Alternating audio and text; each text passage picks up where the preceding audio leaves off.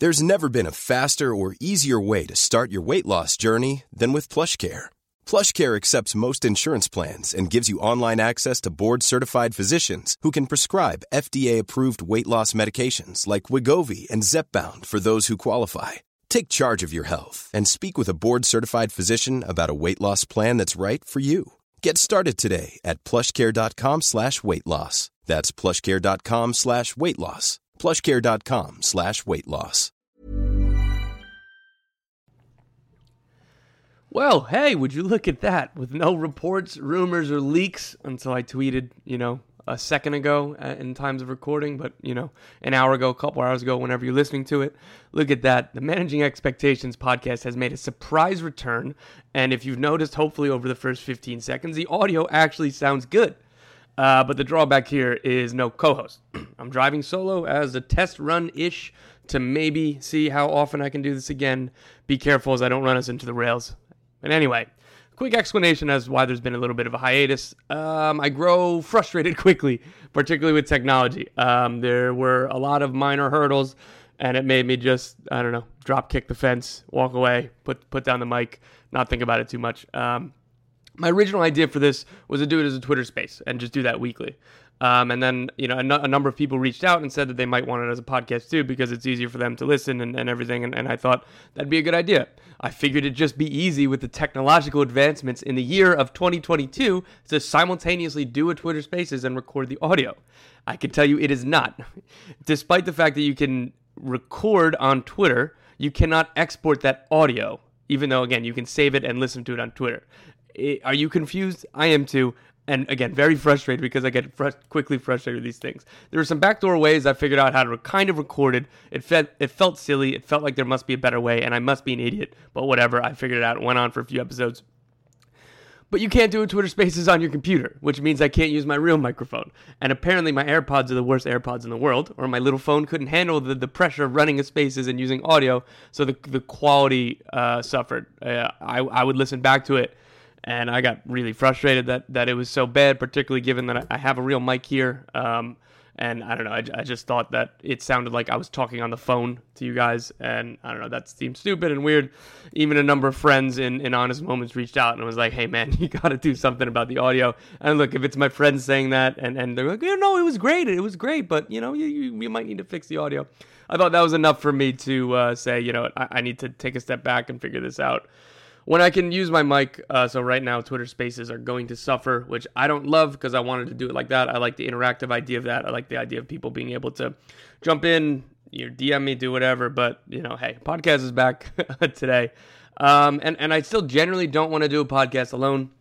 I don't love the sound of my own voice all the time. I, it feels a little vain to be sitting here by myself and just talking for however long this goes.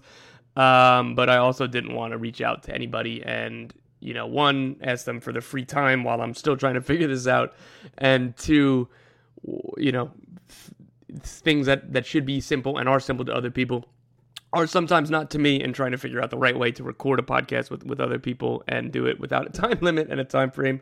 So I figured if anybody's gonna get frustrated, it'll be me. I'll, I'll, I'll kind of do the the guinea pig, the test run here, and then you know we'll see. But but hey, look, we got we got we got a podcast in order. Last thing, I've, I've been listening to the Ryan Russillo podcast more lately, um, and he kills it when he goes solo, which is something I didn't think I'd even enjoy listening to, but he made it work. And look, if one of the very best podcast hosts in the world, who's been doing podcasts and radio for 30 years, can do it, why can't I? You know, that would be a delusional thought, but you know, we're gonna roll anyway. We'll see how long this goes. Um, and as I've kind of teased, and as you'll see in the title, we're gonna make it a little transfer window primer. The MLS news this week has been pretty insane. Last week, gearing up to the window, there's a lot to go through. I think that there's going to be a lot to talk about. We're going to hit some of the big deals, the big news that that's kind of happening right now, um, and then I'm going to take quick hits on you know whatever I can, and and we'll see we'll see how long the energy lasts. We'll see how long until either I get a phone call or something else pulling me in a different direction. But hey, man, no uh, no plan, just vibes, right? That, that that's the best. It, it's it's more fun. It's more relatable when it, it sounds like you could also be doing this too, rather than something super professional. So I, I think that that's fun. All right, let's let's talk with the big news of the week.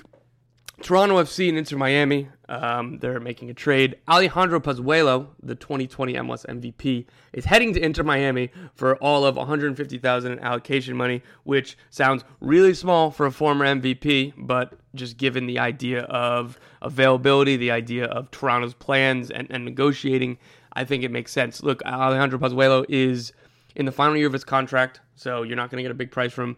Toronto have been so painfully non-committal for his future in, in public, while Alejandro Pozuelo has been saying since November, I want to stay here, I want to stay here, I want to stay here. And Bob Bradley has gotten to the point where when he's asked about it, because it's a fair storyline, it's a fair question to be asked, particularly after games that Pozuelo played well, he would cut off like Michael Singh asked the question, and he kind of cut him off halfway through. He's like, "Look, I'm, I'm, i know what you're asking. I'm not talking about his contract. I'm not talking about his future." That doesn't help in negotiations. Um, I'm sure enough people inside MLS understood that Toronto were pretty desperately trying to open a DP spot, and that's the other side of this that that we'll think about. So, all in all, I, I know that 150,000 seems light. It is light, but it, it is reasonable in terms of it makes sense. Who else was kind of Miami bidding against too? I'm, I'm not sure how many teams have an open DP spot. How many teams have a system that can accommodate them and the needs? I think that this was a perfect fit. I think that Miami were smart to kind of say, look, there's six months left in his contract. We could wait wait you out, sign him as a free agent next year. Next year, sorry, in the winter. Um, but I, you know, 150,000 just to get it done now. It, it, it, helps Toronto a lot with opening the DP spot. Um, and Miami get a player on a discount. I don't know if this deal comes with any assurances or any discussions about a new contract, but they get a player for cheap, no kind of future guarantees, see how it works out, and then move forward from there. But let's start about this deal again from, from the Toronto side. It's not the way that you spin this, if you if you're a Toronto fan, or and again, this is realistic, it's not spin. Um, it's not just 150,000 game. The, the, value here is opening a DP spot because they're going to sign Fernando Bernardeschi, and and and we'll start with again just Pozuelo leaving. It makes a lot of sense. He didn't fit in, in Bob in Bob Bradley's system. Bradley had had a quote, um, I believe it was this weekend or sometime recently, and he, he didn't it was thinly veiled. He, was, he pretty much said, you know, we, we try to give Pozuelo one person a lot of freedom. We, we try to bend the tactics to fit him, and it it, it was you know yeah. So of course he's going to create chances. It, it seemed he didn't seem very happy with with the way he fit and what he would do kind of defensively or, or, lack thereof because again he's he's a number 10 he's somebody that you can put him on the wing but doesn't make a lot of sense you're not going to get the same structure and you're not going to get the same output from him and Bob Bradley wants to play 4-3-3 when Lorenzo Insigne arrives this team is well set for a 4-3-3 and a midfield trio of Bradley, Osorio, and Alejandro Pozuelo does not make a lot of sense. It, it, does not do much of anything defensively for me. So again, it, it, it, wasn't a great fit under a new under new management, under a new system. Um, now they are perfect for a 4-3-3. Ralph Priso can just step in, or you know, there, has been reports about Mark Anthony Kaye. We'll get to that in a couple minutes that gives defensive solidity. That is so, so much better balance, so much better ground coverage, and just a different dynamic than trying to force two attack minded midfielders plus, you know, a, a, late 30s Michael Bradley. You need to have more legs around those guys. You need to have more structure. And again, it's, it's, it's a natural, more of a box to box central midfielder, and that fits really well. And again, I keep burying the lead. This was to open a DP spot to sign another Italian international, Fernando Bernardeschi. And look, he's 28 years old. He's got about 40 caps with Italy. He appeared in the in the European Championship final. Now a couple players are in MLS, including Giorgio Chiellini, including um, Lorenzo Insigne, his new teammate Lorenzo Insigne, soon to be new teammate Lorenzo Insigne. And you know, I'll point out that Michael Singh of the of the parlay. Re- reports that this deal is done for Bernardeschi. There's no reason to doubt him. He's been right on all of this. Um, Fabrizio Romano has pointed out that things are close, but he hasn't called it done. Whatever it is, it sounds like Bernardeschi's coming. Um, I've seen some questions that people are asking if he's worth a DP spot, which is pretty nuts to me. And because they're like, well, he's a free agent. Like, look, just because LAFC signing Giorgio Chiellini and Gareth Bale to TAM deals is the exception, not the rule. Fernando Bernardeschi, at 28 years old, somebody who had been with Juventus, um, it didn't work out perfectly for him at Juventus, but he's not the first player and won't be the last. Again, he's he's in his prime. He's a he's a full Italian international with, with about 40 caps. You don't get there accidentally. Um, he never got consistent playing time with Juventus. Never earned consistent playing time. I, I should I should point it out as well. Um, you know who else didn't get 100% and playing time and work out 100% Juventus before coming to MLS? Sebastian Giovinco, and it worked out fine for him. So yeah, th- this is a worthwhile game on a DP spot. I think teams have learned Toronto, uh, Toronto and Miami being the best examples of two teams involved in this trade you can get out of deals as long as ownership is okay with taking a loss sometimes.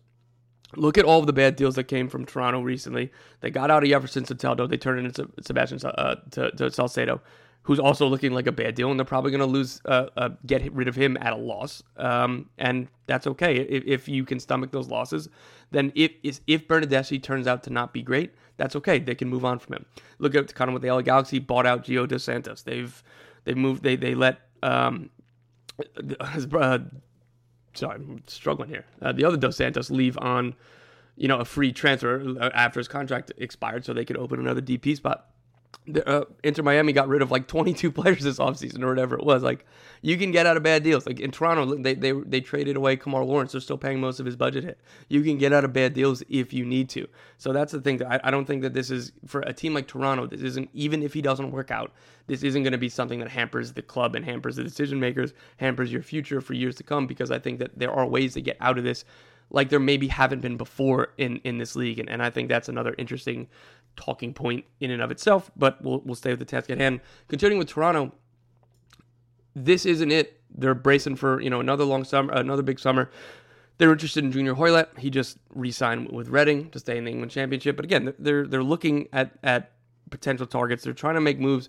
Again, Salcedo is probably going to leave as well. He, you know, it's being framed. You know, he's a family thing in Mexico, and I hope everything's all right with that. And it makes sense for him to go back to Mexico. It also makes sense for him to go back to Mexico because he hasn't been good. He's just like Joe Lowery kind of point out, my good friend, and and he's a, a very good in terms of breaking things down, and he's usually very nuanced, and he's great. And Joe pretty much blanket with a blanket statement said he's been a net negative this entire time if Joe Lowery isn't offering a ton of nuance and a ton of little things, then like you know that, that that's a strong feeling and that's a strong take, and he's almost always right on his analysis. So again, even if if you haven't watched a lot of Toronto, if your eye test tells you differently, if, if you just look at the goals conceded and all that stuff and just individual plays with Salcedo, it hasn't worked out. It was a signing that, you know, I thought it made sense. He was I was hopeful that that was somebody that could be bought down with with uh, his contract hit from a DP spot. I liked it better when I thought that was the case. That was not the case. So they need to get rid of him if they want to open up another DP spot, which is something this this front office, this ownership group has always been ambitious to do. And again, we'll see what if they're able to do that. If they take another big swing there this summer, which you know, if they get him out this summer, they're doing a lot of things here with urgency. You have Lorenzo Insigne coming in. He's still in his prime, but look, you don't want to lose any years with Lorenzo Insigne and how many teams in this league, Seattle Sounders being Seattle Sounders and Portland Timbers doing this often where they start slow and then come on late. Toronto haven't been great to start the season. They're in the middle of a transition. Insigne comes in, Bernardeschi comes in. Some uh, you start picking up points, just get in the playoffs. So I don't think that they would go out of the way to be waiting for a DP spot to be used. I don't think if they get rid of Salcedo that they wouldn't immediately be trying to bring somebody in. And I'm sure they have a million targets. Maybe Bill Manning is looking at uh, transfer market for the Italian internationals who are out of contract. Andrea Belotti is somebody who's out of contract. Um, I make that joke just because Bill Manning made uh, joked about himself that he looked and was like, "Oh my gosh, like look at all these players who are out of contract this summer. Maybe we can sign some of them." And so that's how Lorenzo Insigne got here. I'm sure that's how that's part of how uh, Criscito got here. Um, they've been linked with Mark Anthony Kaye there was a report that they were you know far along in trade talks with Colorado Rapids. Um, I I reported kind of quickly after and, and and haven't heard anything to change my mind in you know overnight since. There's nothing imminent or advanced in talks between the Colorado Rapids and Toronto FC for Mark Anthony Kaye. He's under contract through 2025 with a club option for 2026. He was acquired last summer for a million in GAM plus an international slot. Those values since that trade have continued to gone, go up, with Paul Arriola going for two million, with um, Kellyn Acosta going for up to 1.6 million. Like these deals are not going to be cheap. Like, and Colorado has no reason to move an in prime Canadian international, somebody who I think is a centerpiece for most teams. And and if you're getting them, you're probably getting them uh, not on a DP deal. Like this contract doesn't make him a DP. Like that's a really valuable player, regardless of how things are going in Colorado. So, um, look, everybody has their price the Colorado Rapids have kind of proved that in, in recent times, recent years. Like they they will make a move if, if the value is right. So I'm not ruling anything out for Mark Anthony Kaye either to Toronto or anywhere else. But Colorado are getting calls for players, all players, not just Kaye. You know, and and again, this isn't something that's abnormal. I'm not going to be like reporting the names because I don't want it to sound like they're in active trade talks for some of their other starters. But like these things happen all the time. Like I was I was laughing with, with somebody like their a star center mid at, at a club who you, you wouldn't think is available in a trade. A couple teams you, you call and ask, hey, how much would it cost to to take player X from you? Oh, all right. Well, you, you, we do have a price. Well, actually, our price is your two DPS, and you have to pay half their salary, and then then we'll, we'll trade you know our best player. So these are things. These are conversations that happen, and I don't want to overblow. And, I, and again, I don't want to undersell. Like there is smoke to the Mark Anthony Kaye interest and like talks. These things happen, and Toronto he would be he would be a great fit. We're talking about the four three three. Imagine him, Jonathan Osorio, and um, Michael Bradley in the midfield, and then Ralph Priso who can come in for any one of those three. Like that's a really strong group, and then this team starts to look more and more like a potential playoff team. They still need more defensive help. They could use an upgrade in goal. They, you know, they're playing young players at, at right back and left back. And know, I know Criscito's coming. We'll we'll see if he's a left back or you know a center back at this stage of his career. But look, they're that that would be a, a really strong team, and I understand the interest in Kaye, and if they're able to kind of pull it off, it would be a really good move. Um, now to the to the team acquiring Alejandro Pozuelo Inter Miami. This is pretty simple for them. They get an elite chance creator and a former MVP for very low risk and, and borderline no price. This is they have an open DP spot because of buying out Blaise Matuidi in the offseason. Gonzalo Higuain is occupies another one, and Rodolfo Pizarro, even though he's not at the club, just because of arcane rules that there wasn't enough salary coverage or loan fee, whatever it is, he still counts as a DP this year for Inter Miami, even though he's playing for Monterrey. Whatever, they still have an open DP spot to get um, Alejandro Pozuelo in. And look at this roster. This roster that they they knew that they wanted a number ten. They knew they wanted a chance creator. They've already signed a forward earlier this this uh, well, earlier this window, earlier this summer that that'll go uh, you know officially registered to the team tomorrow. Um, tomorrow if you're listening to this on Wednesday when it's out. On July 7th, Thursday is when the window officially opens and players can start to debut and, and are, are, are eligible to play. Alejandro Pozuelo fits in this team perfectly. They, you know, kind of toggle between three at the back or a 4 3 3, or, or now, now this becomes a 4 2 3 1 when you have your best 11 out there. It's Gregore and, and Jean Mota holding behind Alejandro Pozuelo. He gets that freedom of being a 10 and his best years with Toronto, again, MVP, and a year where he had, you know, like 23 or 25 goal involvements in his debut season. That was when he was a number 10 in a 4-2-3-1 for the most part under Greg Vanney. Like that's that's his best spot. He's somebody who look, he's he's more of a throwback kind of traditional number 10 chance creator who's not going to do a ton of work all the time defensively or he's going to float around because that's where he's at his best because he's a creative player. That works in this structure. And then you need to have the width of Ariel Lassiter and and just Taylor um, Indiana Vassilev, all these players with Leo Campana playing again as like a natural center forward as he has been, that makes a ton of sense. And and that's a team that's that's no joke. They've done they've picked up a lot more points than I think we all expected them to by this point of the season. They're legitimately in the playoff race, which again in the offseason, most of us would have laughed at that possibility just because this rebuild was really just starting. Like the fact that Chris Henderson and the front office were able to offload so many contracts and, and bad decisions of, of previous years, it was really impressive. That was a win in and of itself, just to kind of set the timeline forward. The fact that they're already so competitive, dealing with these sanctions, dealing with you're getting almost nothing out of one, uh, out, getting 100% nothing out of one DP spot. You're getting almost nothing in the other one with Gonzalo Higuain, and they hadn't filled the third yet. Like that's that's a masterclass. Like, how many teams in the league could be without three DPs? Like, Sporting Kansas City, rightfully so, are, are getting a bit of a pass because they're without Alan Pulido and Gadi Kinda. They won't play a minute this year. And and they're at the bottom of the West. Like, it's not easy to be without your DPs. And, and again, Inter Miami are doing this essentially without any DPs. Um, and Alejandro Pozuelo would be the one that they, I guess, count on. You know, I never say never. I guess can't rule out Gonzalo Higuain rediscovering something, but, you know, I, I don't think that you can play him and Pozuelo together, or, or you know, you've already they already proved they can play him and Campana together, whatever it is. This makes a lot of sense, and it's no long term commitment again, unless that there's been something agreed to in terms of a future contract or, or an idea framework that, that hasn't been reported yet. I'm not saying that it is. I'm not saying it isn't. As all we know right now is that there's no long term commitment. This is such a low risk move. What like what's the worst that happens? If he sucks, he sucks, and then he leaves. Like if if if he's not re-energized, if if the fit isn't as good as we think it is, he just leaves, and that's okay. And Miami, like um, Phil Neville, deserves a lot of credit for for having the guts to bench Higuain, to to bench Kieran Gibbs. Like those decisions aren't easy. If Pozuelo sucks, he'll bench him too. Like that's how it is. Like Bryce Duke, I think has been really good. I think it's super unfortunate that he's going to lose out on minutes. But look, like if you're in the decision making position You do this deal 10 times out of 10. Like, I, I, guess the opportunity cost of using this DP spot because, you know, unless that they're able to turn Rodolfo Pizarro's loan into a permanent move this summer, I, I don't know why uh, Monterrey would be incentivized to do that. Um, they won't be able to sign another DP this summer. And again, I for me, I think Pozuelo is a really good and a really, really good decision and, and a fair roll of the dice. But I understand, you know, they were they had some talks for Mario Götze. Like I understand that the opportunity cost of the whole point of Toronto getting rid of Pozuelo was to sign what they hope to be a better fit and a better DP. So if, if you're bringing in Pozuelo and you can't do that for the summer, I think Miami are going to be fine. I think that this is the right fit, the right DP. But again, I think that that counter argument is something to be, you know, listened to. My last point on this, I just talked about Pizarro, who's on loan.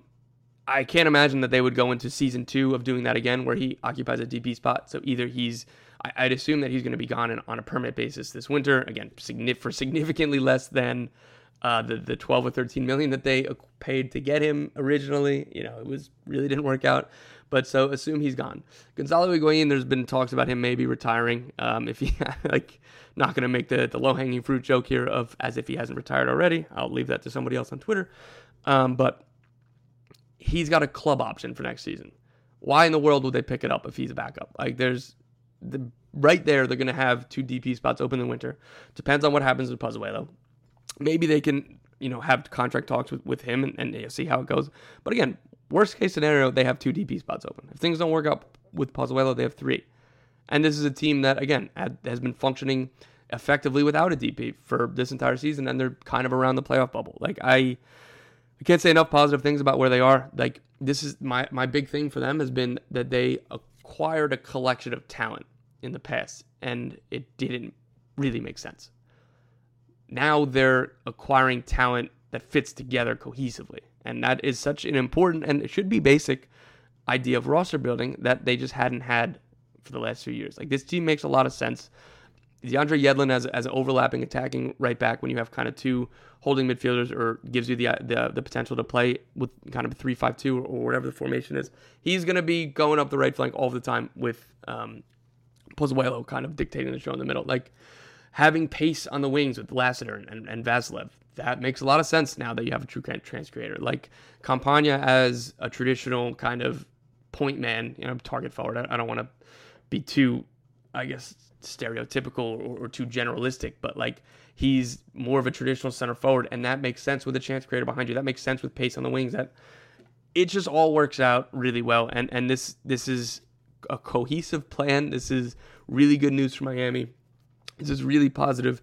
And again, there's going to be the the Leo Messi to Inter Miami rumors that are going to keep going. Like I've I've heard I've heard all of it myself. Like people are saying it's a foregone conclusion. He'll he'll be here probably next summer, and they're going to have two DP spots open. Now we can talk about whether Pozuelo and, and, and Leo Messi make sense, but let's save that for next summer. Let's let's save that for for the future. For right now, I think that this is a really smart play by by Inter Miami, and you know I'm I'm really encouraged to see what this team looks like. The other big story to kind of come out at the beginning of this week, um, ESPN reported that Jesse Lingard is taking is in the United States right now, taking a few meetings with MLS clubs. Now, that doesn't mean he's going to sign. That, that that this could be a negotiating ploy. You know, he's got offers from West Ham. He's got offers from Everton. Um, he was very good at West Ham on loan from Manchester United. They've been trying to sign him since that loan ended. He was at Manchester United last year, didn't play much. Now he leaves. He's a free agent. Look, this would be so much fun. I think Jesse Lingard, he's either 28 or 29 in his prime. This would be an incredible player. This would be an incredible signing for any MLS team. Um, I kind of earlier in the offseason, you know, when, when people are looking at the free agent list, and some some talking to people around MLS, be like, yeah, that'd be that'd be a great signing. And I just kind of shrugged my shoulders, like, yeah, he would, but you know, he's almost definitely going to sign with West Ham or Everton, right? Like that'd make another Premier League team. You know, I, I would be surprised if he came here, but you know, I'm surprised that Lorenzo Insigne came here. It was, you know, times are changing, and and this is this is cool that he's genuinely considering it. Like, look, if you want to be cynical and say it's maybe maybe it is a negotiating tactic, fair enough. Maybe it is, maybe it isn't. It would be a little bit weird with this timing because preseason has started in, in England. If why why wouldn't this have happened a month ago if it was a negotiating ploy? Why would he be costing himself preseason sessions? Well, like he's going to be behind behind the group in terms of fitness and everything. Look, you can work out on your own. You can stay as fit as you want. It's it's not preseason. So the timing would be a little weird in terms of if this was just a negotiating ploy, like in trying to get more money out of either Everton or West Ham. Um, so uh, there's no reason to, you know, discredit or discount that this is at least a real possibility. The th- the thing I'm struggling to figure out is which MLS teams. The Venn diagram for who could realistically pay him and convince him to come to their market and also have an open DP spot is pretty small. Like going through the, the list of teams, you know, all things being like, let's pretend everybody had DP spots open and, and that wasn't a thing. Who could realistically convince him? LAFC, LA Galaxy, Miami, Toronto, maybe, maybe NYCFC, Charlotte, perhaps. Like, I'm not sure. Like, then then we start getting into maybe who knows. Like, I don't know what his mindset is, but you, this type of player, this profile player, you think you know Miami, LA, New York, Toronto. I don't know. Like out of all those teams, only LAFC have an open DP spot. And look, I know that Toronto didn't have a DP spot two days ago when they were reportedly talking to Bernardeschi before being able to trade Pozuelo, and now they're looking to trade Salcedo. So hey, maybe they open a DP spot, but I'm not sure that that fit would make a lot of sense for all the, the same reasons with Alejandro Pozuelo. They're, they're different players, but the idea of, of him like if Bernardeschi's playing right wing, where do you put uh, Lingard? Like, do you can't really take out Jimenez? Do you put him in the midfield and the midfield's imbalance again? Whatever. In Charlotte FC, they're looking for a young DP to add to this group to keep all uh, three U22 initiative slots open. Um, maybe NYCFC. I think that they have flexibility in terms of buying down uh, Maxi Moralez or, or maybe Thiago, the center back. But again, I'm not, I'm not entirely sure. Again, I think that Maxi Moralez can be bought down. So I guess that's a possibility. Um, but but look, it, it, it, gets difficult to kind of figure out. Oh, this is an obvious choice. Like when, when we were doing the Gyasi Zardes trade rumors, it was like, oh, Colorado makes a lot of sense and then you know after a month it finally happened. Like these some, sometimes some of these things they make sense you know even Bernardeschi it's like oh like Criscito and Insigne are already in, L- in in Toronto and they have an open spot at right wing. Yeah this makes sense. Like like for Jesse Lingard that, that that's not really the case. There, there's nothing you know too obvious. You know LAFC I guess would make would make the most sense as things are currently stated.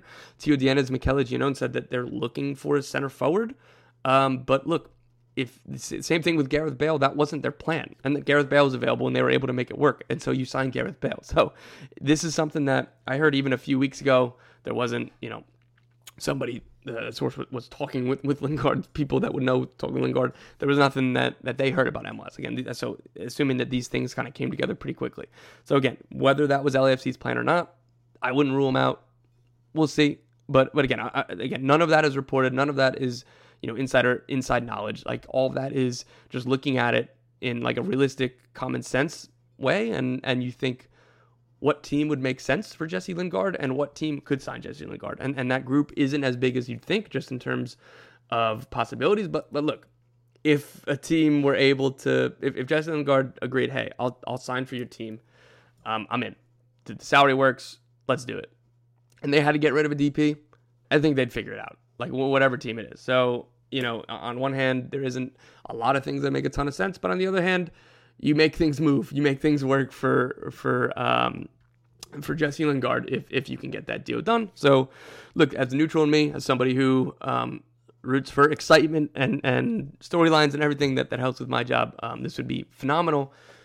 It'd be a great signing for anybody who could pull it off. So I'm rooting for that to happen, and I'm looking forward to hearing more, maybe reporting more. We'll see. Um, one more kind of big thing to get stuck into before a lot of like little notes. Uh, Giacomo Ver- uh, Vrioni, I'm gonna I'm gonna struggle with pronouncing that here because now I'm in my own head about it. Uh, signed with New England Revolution for about 3.8 million dollar transfer fee from Juventus. He's an Albanian international. He was either the joint scorer or next to it, joint top scorer or next to it in Austria.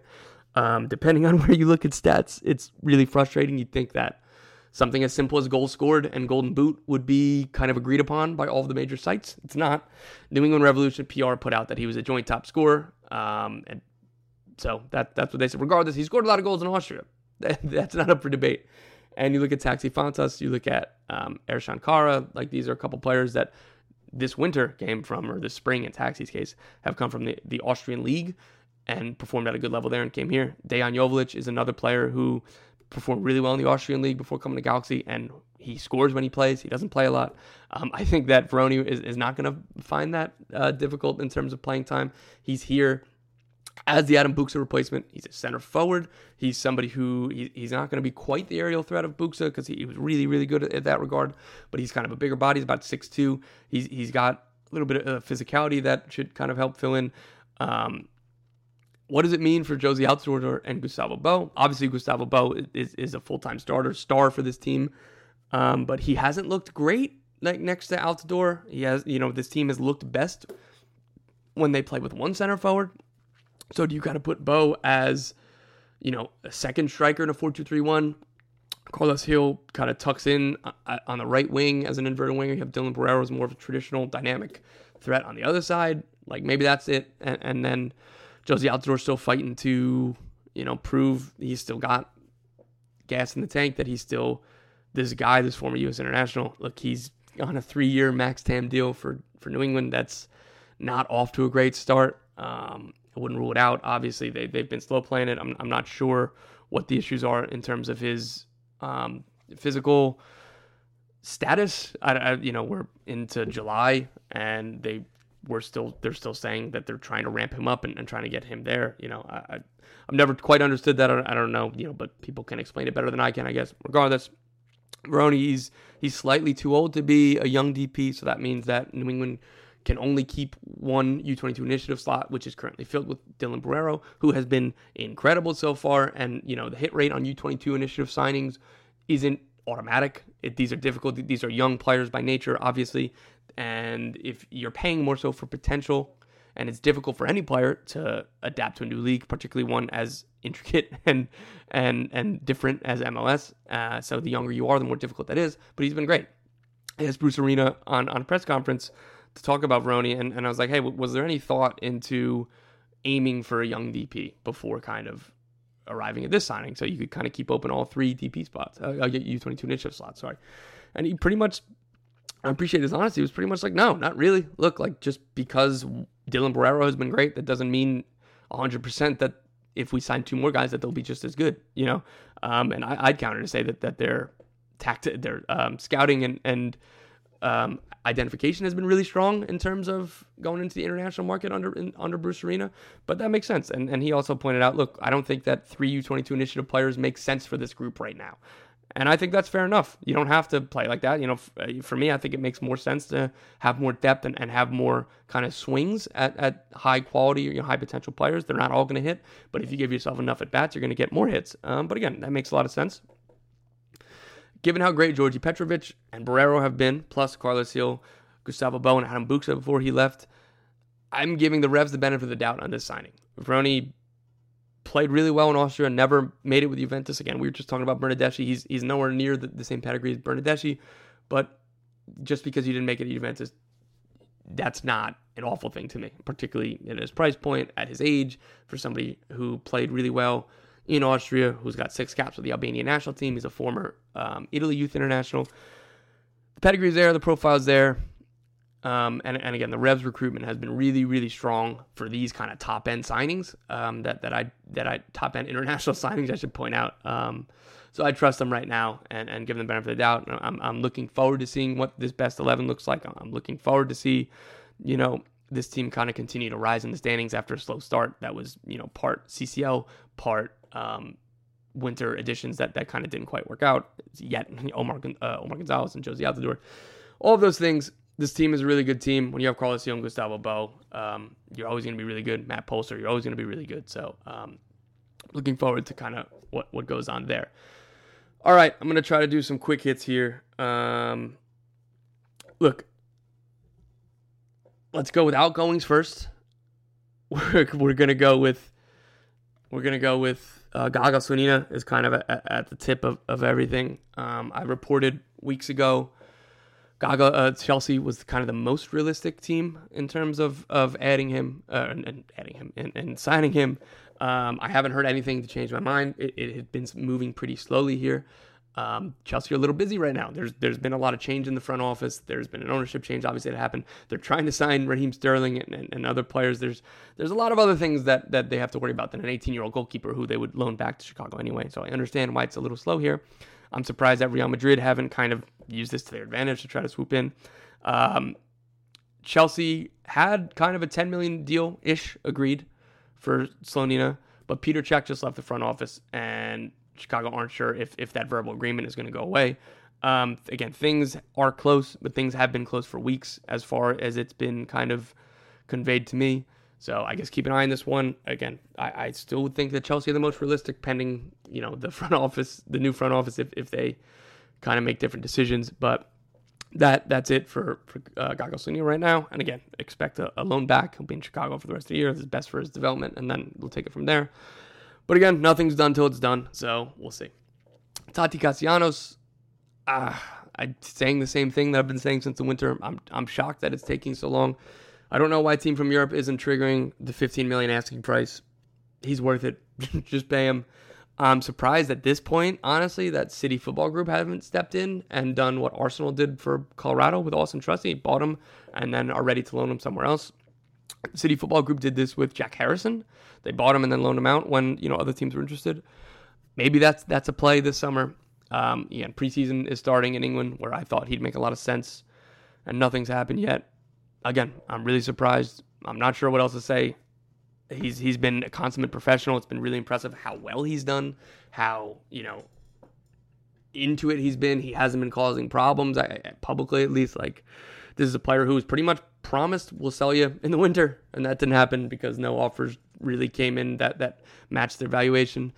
And now we're into the summer, in about a month, know, whatever, a month and a half into the European off season, preseason starting for 2022-2023 campaign uh, it'd be human nature if he was upset and wasn't, you know, completely stuck in. But but he he's been a consummate pro. I, I think that that is shouldn't be lost in all of this. Some other names to watch: DeJuan Jones, New England Revolution. Uh, some teams in Europe do have him have him on their list. I was kind of thinking that something, if something would have happened, it would have happened by now. But look, there's a long summer. Teams have a lot of targets. Maybe he's not the top target everywhere. These things happen. You know, there's a long time left in the transfer window he's somebody that, again, I think that would make a pretty seamless jump to European soccer. Um, I, I, think very highly of him. I think he's one of the best left backs in the league. Disappointed that he wasn't with involved with the last United States national team camp. Makes sense. Whatever. Keep an eye on him. Kai Wagner, another left back. Again, I think these two are the best two left backs in the in the league. I'm surprised it's taking this long with him as well. He's another player who it seemed like he might be leaving in the winter. He almost did. Fulham and, Brentford were interested. You know, there are uh, Premier League and, and, upper upper echelon championship teams that are interested in him. As far as I know, nothing's nothing's there yet. You know, we'll see. That's that's another name to watch. It was kind of conveyed to me. Assume that he was going to leave, but hey, you know, nothing, nothing. When again, nothing's done until it's done. So keep an eye on that. Some other guys to watch.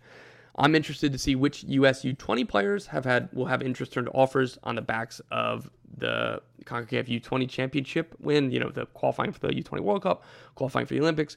A lot of players played really well. A lot of players confirmed what scouts in Europe thought. You know, obviously Paxton Aaronson winning winning the Golden Ball. Uh, he was incredible. Quinn Sullivan was very good. These are players that have interest in Europe. You know, go through go. Th- I, I could go through the entire team and you can assume that scouts are watching that tournament. That that's what these teams do in Europe, and they try to try to get these players in before the price keeps going up. In that vein, RSL's Real Salt Lake's decision to sign Diego Luna before this tournament is looking very, very good because I think his price just would have continued going up. I thought he was phenomenal at this tournament. Um, some of just even looking at some of the clips, man, he's so electric in, in, in his in moments. I, I really hope that he's able to kind of take the jump. And same thing with Paxton Aaronson, Quinn Sullivan in, in terms of MLS. I, I, think that Paxton and, and Quinn have, have proved a little bit more that they're able to kind of kick it with senior soccer, which and, and in a physical league like this. Diego Luna, obviously he's been playing with men in USL. I, I have no reason to doubt that he wouldn't be able to make a, a real jump into MLS. But again, we'll we'll see what it looks like. And, and, and again, I, I, hope that he goes from strength to strength. I think he will. And, and I'm, I'm really going to be watching him closely at RSL. He's a super exciting player. And, and again, no reason to think that he won't be kind of continuing this upward trajectory. Um, some incomings to watch. San Jose have an open DP spot with Chofis, uh, uh, Chofis leaving, going back to Chivas. That's not surprising. He's been away from the team for a few weeks. He was brought in by Matias Almeyda. He, you know, I, I, think that it is very valuable for the front office to have another DP spot. Chris Leitch took over as interim GM last summer. He was given the, the full time role in the winter. Last summer, he brought in Jeremy Ebobisse. This winter, he uh, not a DP, but a significant addition. This winter, he brought in Jamiro Monteiro as a DP. Um, looking forward to seeing what, kind of where they target. Look, they're they're in no rush. This is a, a team that's looking for building blocks, looking for foundational pieces. They parted ways with Almeyda early in the season and decided to keep an interim coach for for the season. Essentially, just you know, it shows that that that they're looking long term rather than short term. I thought that was a little early to kind of you know give up on the season would probably be too strong, but but to just be okay to just look at the future and to look at next year. Luchi Gonzalez is somebody that they like. There's other you know other targets obviously, but you know we'll we'll see. The, the long-winded way of saying I think that that DP spot is going to be viewed as you know long-term building block. They're not gonna if if the right target isn't isn't there immediately. They're not going to desperately try to get somebody in tomorrow so they can debut soon. Um, I think that they're going to be slow. They're going to be thoughtful. They're going to look long term on this. Other DP searches, Charlotte. Um, they want to sign an attacking midfielder, young DP. They need to sign a young DP, regardless of what the position is, so that they can use all three U22 initiative slots, which they plan. They, they already have two filled. They have another one open. This is something that they've been vocal about. This is what they want. Um, that's one to watch. Um, I'm not sure how urgent it is. I thought that this would be something that would be kind of sorted pretty quickly, just because they they've the plan has been this entire time for Jordy Alcivar to be bought down in the summer. Um, but we'll see. Things are going well under Christian Lattanzio. This team is, is looking fine. Uh, uh, another high level player would, would certainly help a lot, but things are going pretty well right now. Another DP search, Minnesota United. Adrien Hunou is gone.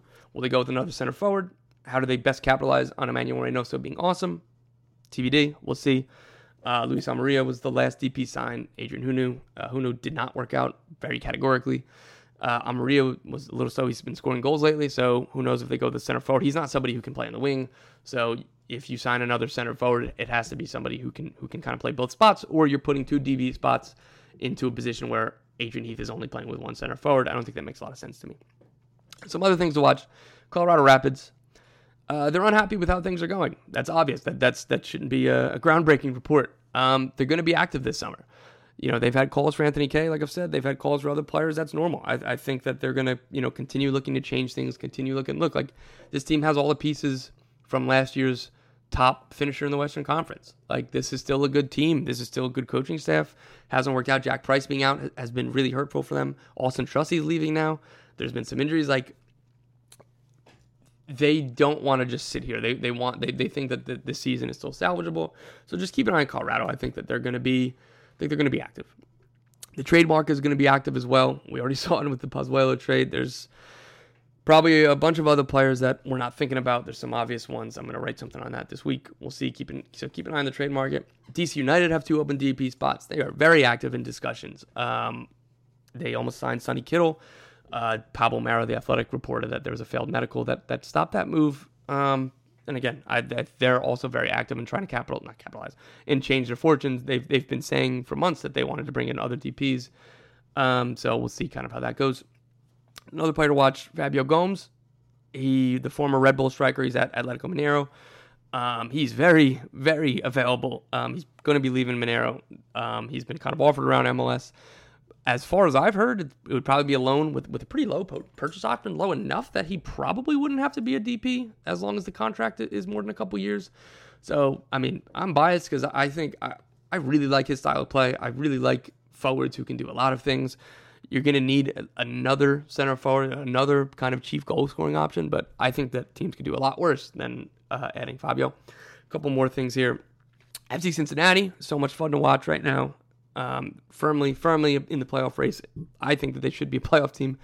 Um, Brenner, a couple weeks ago, I've, I've been saying that this is this is a guy who's going to get offers or whatever, and it seemed more likely that the, that the club were going to acquiesce to letting him go, or you know, again, they, they wanted to see in, early in the season when they rejected the, the offer from Internacional, they wanted to see what this would look like with Brenner, Vazquez, and Lucho Acosta. And look, in the last couple games, he scored five goals or whatever it is playing with Vazquez and Lucho Acosta. It makes sense. This is why they held on to him. They they think that there's still a really good player here. They think that there's still, you know, a potential fit for this team, this group, this coach this player. The relationship was in a bad spot um, in the spring. It seems to be better now. Again, given he's playing, goals help, starts help. That that helps people forget things, move on from things. Um, we'll see. There's definitely still a lot of interest in him from Europe, obviously Brazil. Um, do Cincy want to keep him or do they want to open a DP spot? Remains to be seen. Uh, it's a very good story going on in FC Cincinnati. I've said, said, written, tweeted enough good things about them that I'm going to move on now. Pretty much lastly, Portland Timbers have a U22 initiative spot open. They extended the loan of Jose Carlos Van Rankin, but they still want to bring in a, a young right back with that U22 initiative slot. Um, so that's one to watch. And and you know, look at the time. It, it, it's midsummer. They're start they're picking up points. They're starting to move up the table. That's going to be a fun team to watch in, in their chase for a playoff spot. Um, all right. I've rambled. My voice hurts. I haven't taken enough breaks in terms of talking. I hope that this didn't sound too kind of uh, fast and, and wild and, and, you know, incoherent. I hope that the audio worked. So help me God if I listen back to this and the audio is bad. And I might break a microphone. Um, I might throw something at a wall, you know, childish ways of dealing with stress and anger. But hey, that's what you get when, when you come here. Look, um, I don't know how viable this is. Uh, please give me feedback on if going solo was completely unlistenable and stupid. I very much prefer having a co-host. I like talking to people, ask them questions. I like not talking the whole time. I, I don't think that anybody is, is, is that interesting enough, except for the very few people who can do this at the top level alone. I don't think I'm that. You know, there's a story about Bomani Jones when he was doing local radio. Um, somebody was doing a story on him, and he's giving this nuanced, intellectual, thoughtful detailed kind of monologue while he's doing his solo radio show. And the person writing the story about him looks over because he's looking down and they think that he's reading from a script or they think he's looking at notes. He's doing a crossword puzzle while he's giving this thoughtful, intellectual, smart monologue. I had to focus very much on this. There's no multitasking, and and and I can't. I, solo radio, solo podcasting. That's probably not where I thrive. But you know, I wanted to give a podcast. I wanted to do this transfer window outlook, talk about some of these stories, explain why this has been on hiatus. You know, again, I aim to bring it back. I wouldn't say weekly. We'll see. TBD. maybe it'll be a surprise. It'll be fun for everybody. I don't know when it's coming. You don't know when it's coming. Um, thank you for anybody who's listening. Listen to the rambles all the way through this. Um, all right. I don't know how to sign off. See you, everybody.